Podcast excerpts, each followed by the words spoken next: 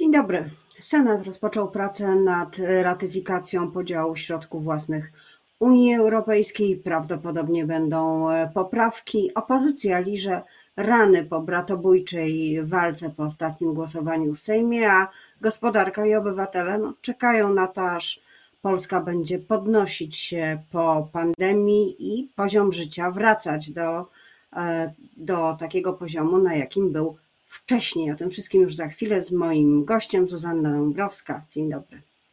Nie, pani redaktor, witam. Dzień dobry, pani poseł Paulina Henning-Kloska, Polska 2050.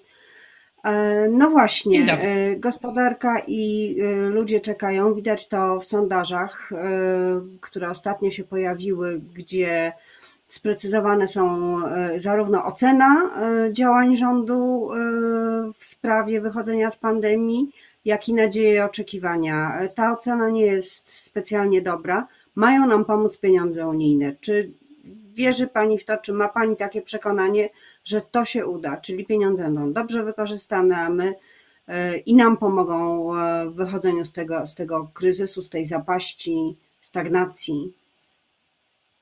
E, Unia Europejska bardzo dobrze oceniła miejsce, w którym jest dzisiaj gospodarka Europy, która musi konkurować nie tylko z gospodarką chińską, amerykańską, ale także wychodzić z własnych problemów właśnie po roku pandemii. Stąd właśnie fundusz odbudowy.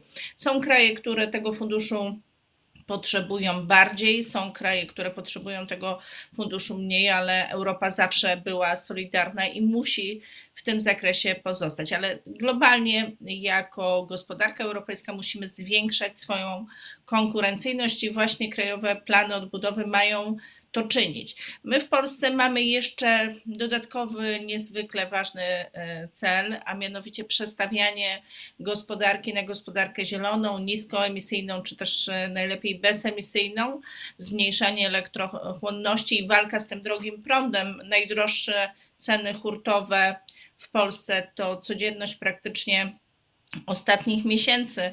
E, I no to i jest obywateli, kolejny.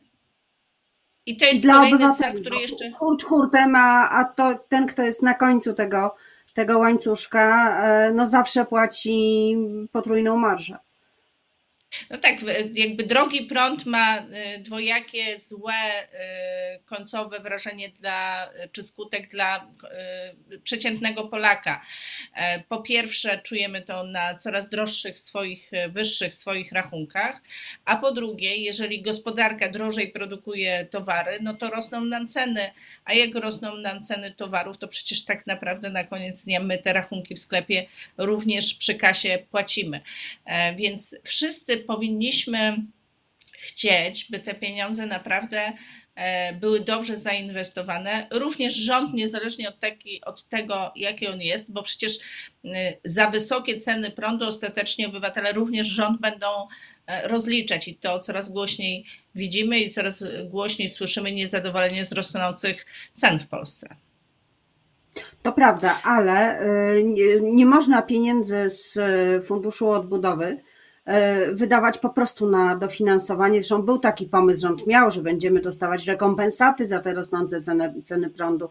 Na zapowiedziach się skończyło, ale oczywiście tych pieniędzy w taki sposób e, nie można wydać. Co Pani zdaniem byłoby taką inwestycją, tak, czy takimi inwestycjami, które dałyby gospodarce rozpęd? Bo ja mówię o kryzysie, ale z drugiej strony wiadomo, że czeka nas, nas okres, kiedy e, wszystkie państwa e, i takie instytucje jak Unia Europejska będą starały się gospodarkę rozbujać i prawdopodobnie z takimi pieniędzmi to się uda, więc ważne jest, żeby trafić i w moment, i e, w sposób wydawania pieniędzy.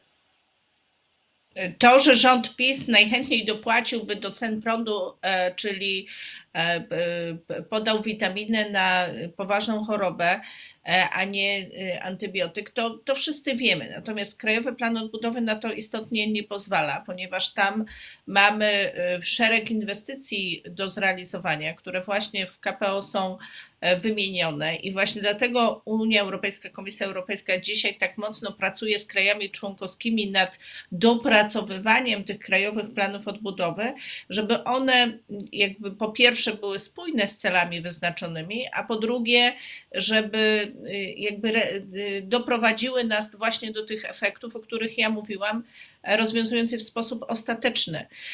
Bo jedynym, jedyną formą rozwiązania naszych problemów z drogim prądem jest tak naprawdę zmiana sposobu dostarczania tego prądu na prąd czysty.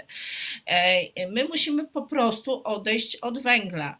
E, musimy przestawić całą gospodarkę właśnie na czystą energię, mniej energochłonną, e, i wtedy dopiero dojdziemy do tego, że zwalczymy ostatecznie problem. Nie poprzez dopłacanie do rachunku końcowego, bo mm, dużym składnikiem tego rachunku dzisiaj, e, w ogóle rachunku, który płacimy za prąd z węgla, są ceny emisji CO2, które rosną e, w, w tym roku w zawrotnym tempie. I żeby właśnie tego nie płacić, musimy mieć prąd czysty prąd czysty takim, e, taką składnikiem rachunku nie jest obciążany, bo nie powoduje produkcji CO2.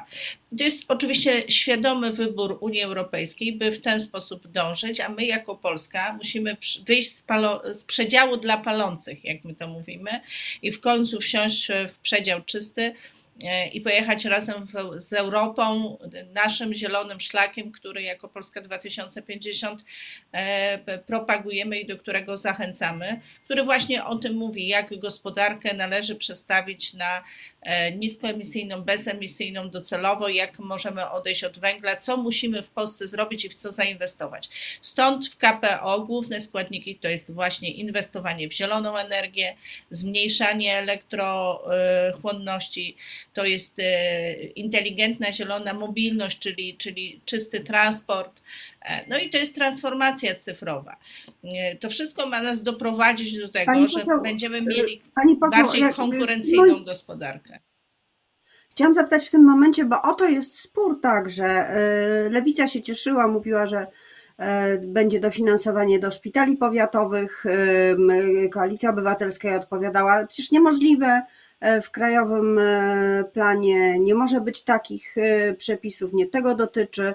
Trzeba inaczej inwestować, jeżeli w ochronę zdrowia, to inaczej, w jej, w jej rozwój, czy też cyfryzację i tak dalej. Jak pani uważa, co powinno się zrobić i co da się zrobić z tych pieniędzy, by postawić naszą ochronę zdrowia na nogi, bo przecież to jest część usług publicznych, która najmocniej została i obnażona, i osłabiona przez pandemię.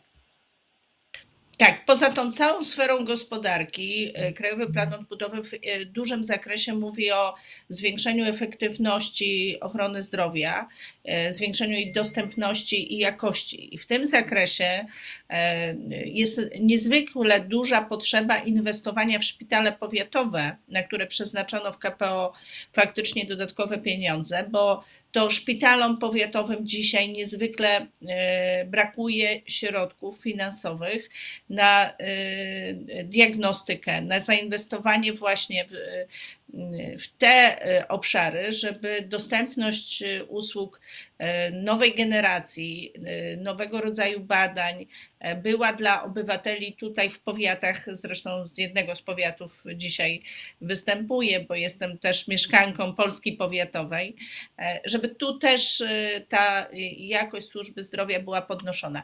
Myśmy wnioskowali jeszcze na przykład o właśnie cyfryzację, czyli pociągnięcie światłowodów żeby wszystkie placówki służby zdrowia były ze sobą połączone szybką nitką. No na pewno cyfryzacja tej służby zdrowia jest też niezwykle potrzebna, bo ja powiem Pani szczerze, że szpitale powiatowe niektóre wciąż nie mają porządnych systemów informatycznych albo je dopiero wdrażają. No mamy y, ogromną więc potrzebę i tych środków na inwestycje w tej y, służbie y, ochronie zdrowia powiatowej również bardzo brakuje, bo pani powiaty, poseł, które często są. Pani poseł, przepraszam, ale czy Polsce brakuje? Czy Polsce brakuje nowych szpitali? Czy sądzi Pani, że z tych pieniędzy należy i można budować w tych miejscach, które są tymi białymi plamami na mapie zdrowotnej, bo są takie, nowe obiekty, nowe placówki? Że z wszystkich badań e, wynika, że e, i z wszystkich e, rachunków sumienia w ochronie zdrowia, że nie, szpitali nam nie brakuje. Brakuje nam przede wszystkim rąk do pracy. I w to też musimy na poziomie krajowym bardzo szybko i bardzo mocno zainwestować, bo na końcu zostaniemy z samymi łóżkami bez białego personelu który y, jakby no, odchodząc na emeryturę nie zostawi młodego pokolenia. I my musimy dzisiaj naprawdę mocno zainwestować y, jako kraj i to już z krajowych pieniędzy e, w takie obszary. Zresztą przedstawiliśmy też program e, na całe e, przemodelowanie systemu opieki zdrowotnej, tak aby ona była bardziej dostępna dla przeciętnego obywatela. I tam dużo mówimy o tym, co trzeba zrobić, żeby postawić kadry też na nogi, żeby zwiększyć w krótkim czasie liczbę lekarzy, pielęgniarek, ratowników medycznych, którzy mogą nieść nam pomoc.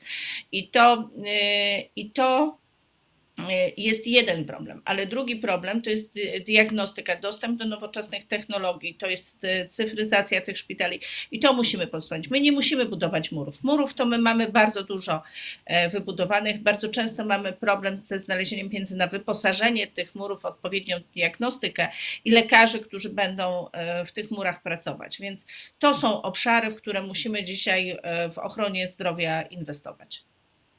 Pani poseł, to zajmijmy się teraz trochę planem politycznym e, dotyczącym e, funduszu, bo e, sondaże znowu, powołam się, kilka było w ostatnich dwóch dniach, pokazują, że Polska 2050 trochę korzysta jako ten trzeci na sporze sił na opozycji, czyli Koalicji Obywatelskiej i Lewicy. Tam padły bardzo mocne słowa, w które wy się nie angażowaliście, staliście, staliście z boku, ale koło y, w Sejmie głosowało za y, ratyfikacją. Co dalej? Y, ustawa ratyfikacyjna jest w Senacie, Senat się nią zajmie. Prawdopodobnie, prawdopodobnie dopisze poprawki zgłaszane przez Koalicję Obywatelską, no ale potem cała sprawa wróci do Sejmu. Dwie kwestie, e, które pani redaktor poruszyła. Po pierwsze, e, wchodzenie w spór na opozycji e, w telewizji, skakanie sobie opozycji do gardeł, to jest miód na serce prezesa Kaczyńskiego. E, I jeżeli dzisiaj widzimy jakieś lekkie odbicie Prawa i Sprawiedliwości w sondażach, myślę, że to jest efekt zniesmaczenia kłótniami pomiędzy mm, Platformą Obywatelską a Lewicą w telewizji, więc mogę tylko w tym miejscu zaapelować do moich kolegów, by w końcu zaprzestali wzajemnych ataków na siebie, a jednak e, podjęli decyzję o dalszej współpracy. To jest niezwykle potrzebne i to jest też oczekiwane przez obywateli. My musimy oczywiście też współpracować mądrze, bo przez szantaż emocjonalny, który stosowała względem pozostałych sił opozycyjnych Platforma Obywatelska jest również nie do przyjęcia. Nie może być tak, że y, bez merytorycznego dna opozycja y, próbuje szantażować się w oparciu tylko i wyłącznie o emocje, widząc jakąś nadzieję, że Jarosław Kaczyński dobrowolnie odda władzę. No przecież to było największe kłamstwo ostatnich miesięcy, y, które wykrzykiwali politycy Prawa i Sprawiedliwości, czy też niektórzy politycy PSL-u.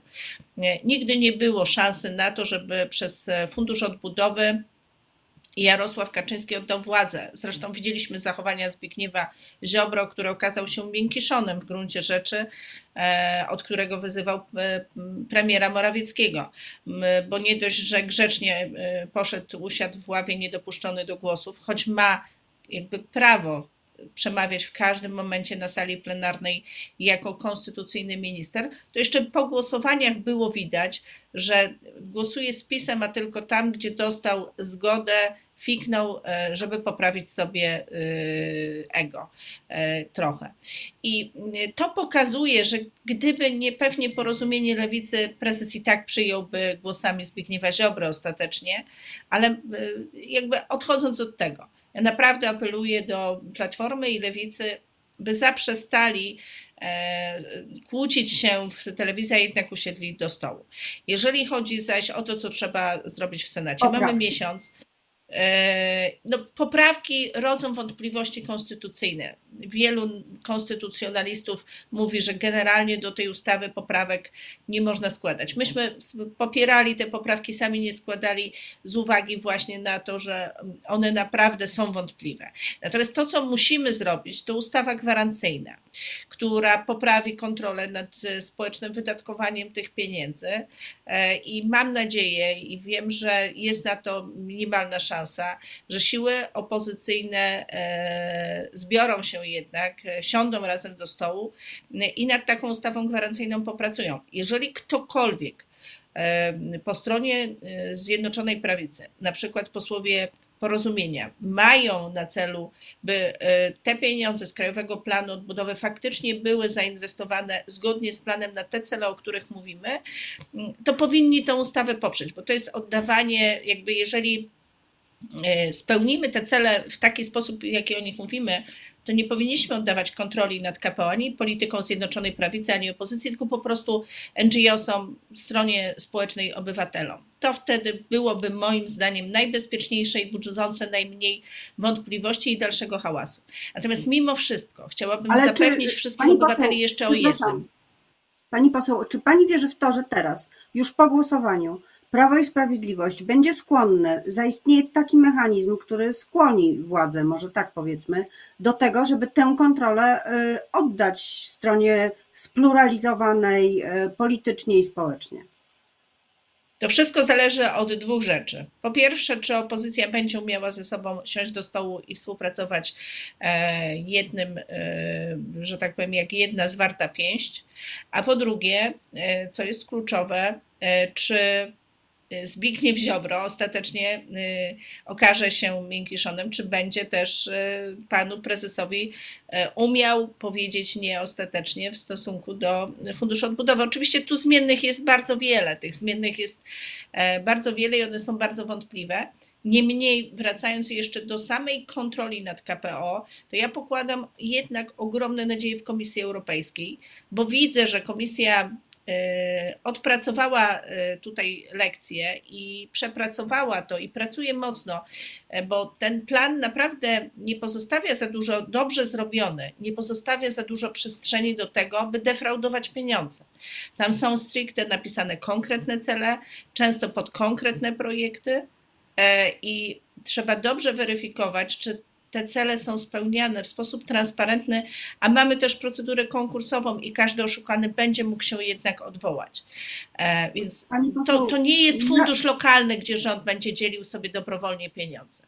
To naprawdę na tej, na tej nie możemy zrównywać. W optymistycznej perspektywie musimy już e, zakończyć rozmowę dzisiaj. Bardzo dziękuję, dziękuję za tę analizę i ratyfikacji Funduszu Odbudowy i Energetyczną. Moim gościem była posłanka Polski 2050 Paulina Henning-Kloska. Dziękuję bardzo pani redaktor. Pozdrawiam serdecznie wszystkich naszych widzów.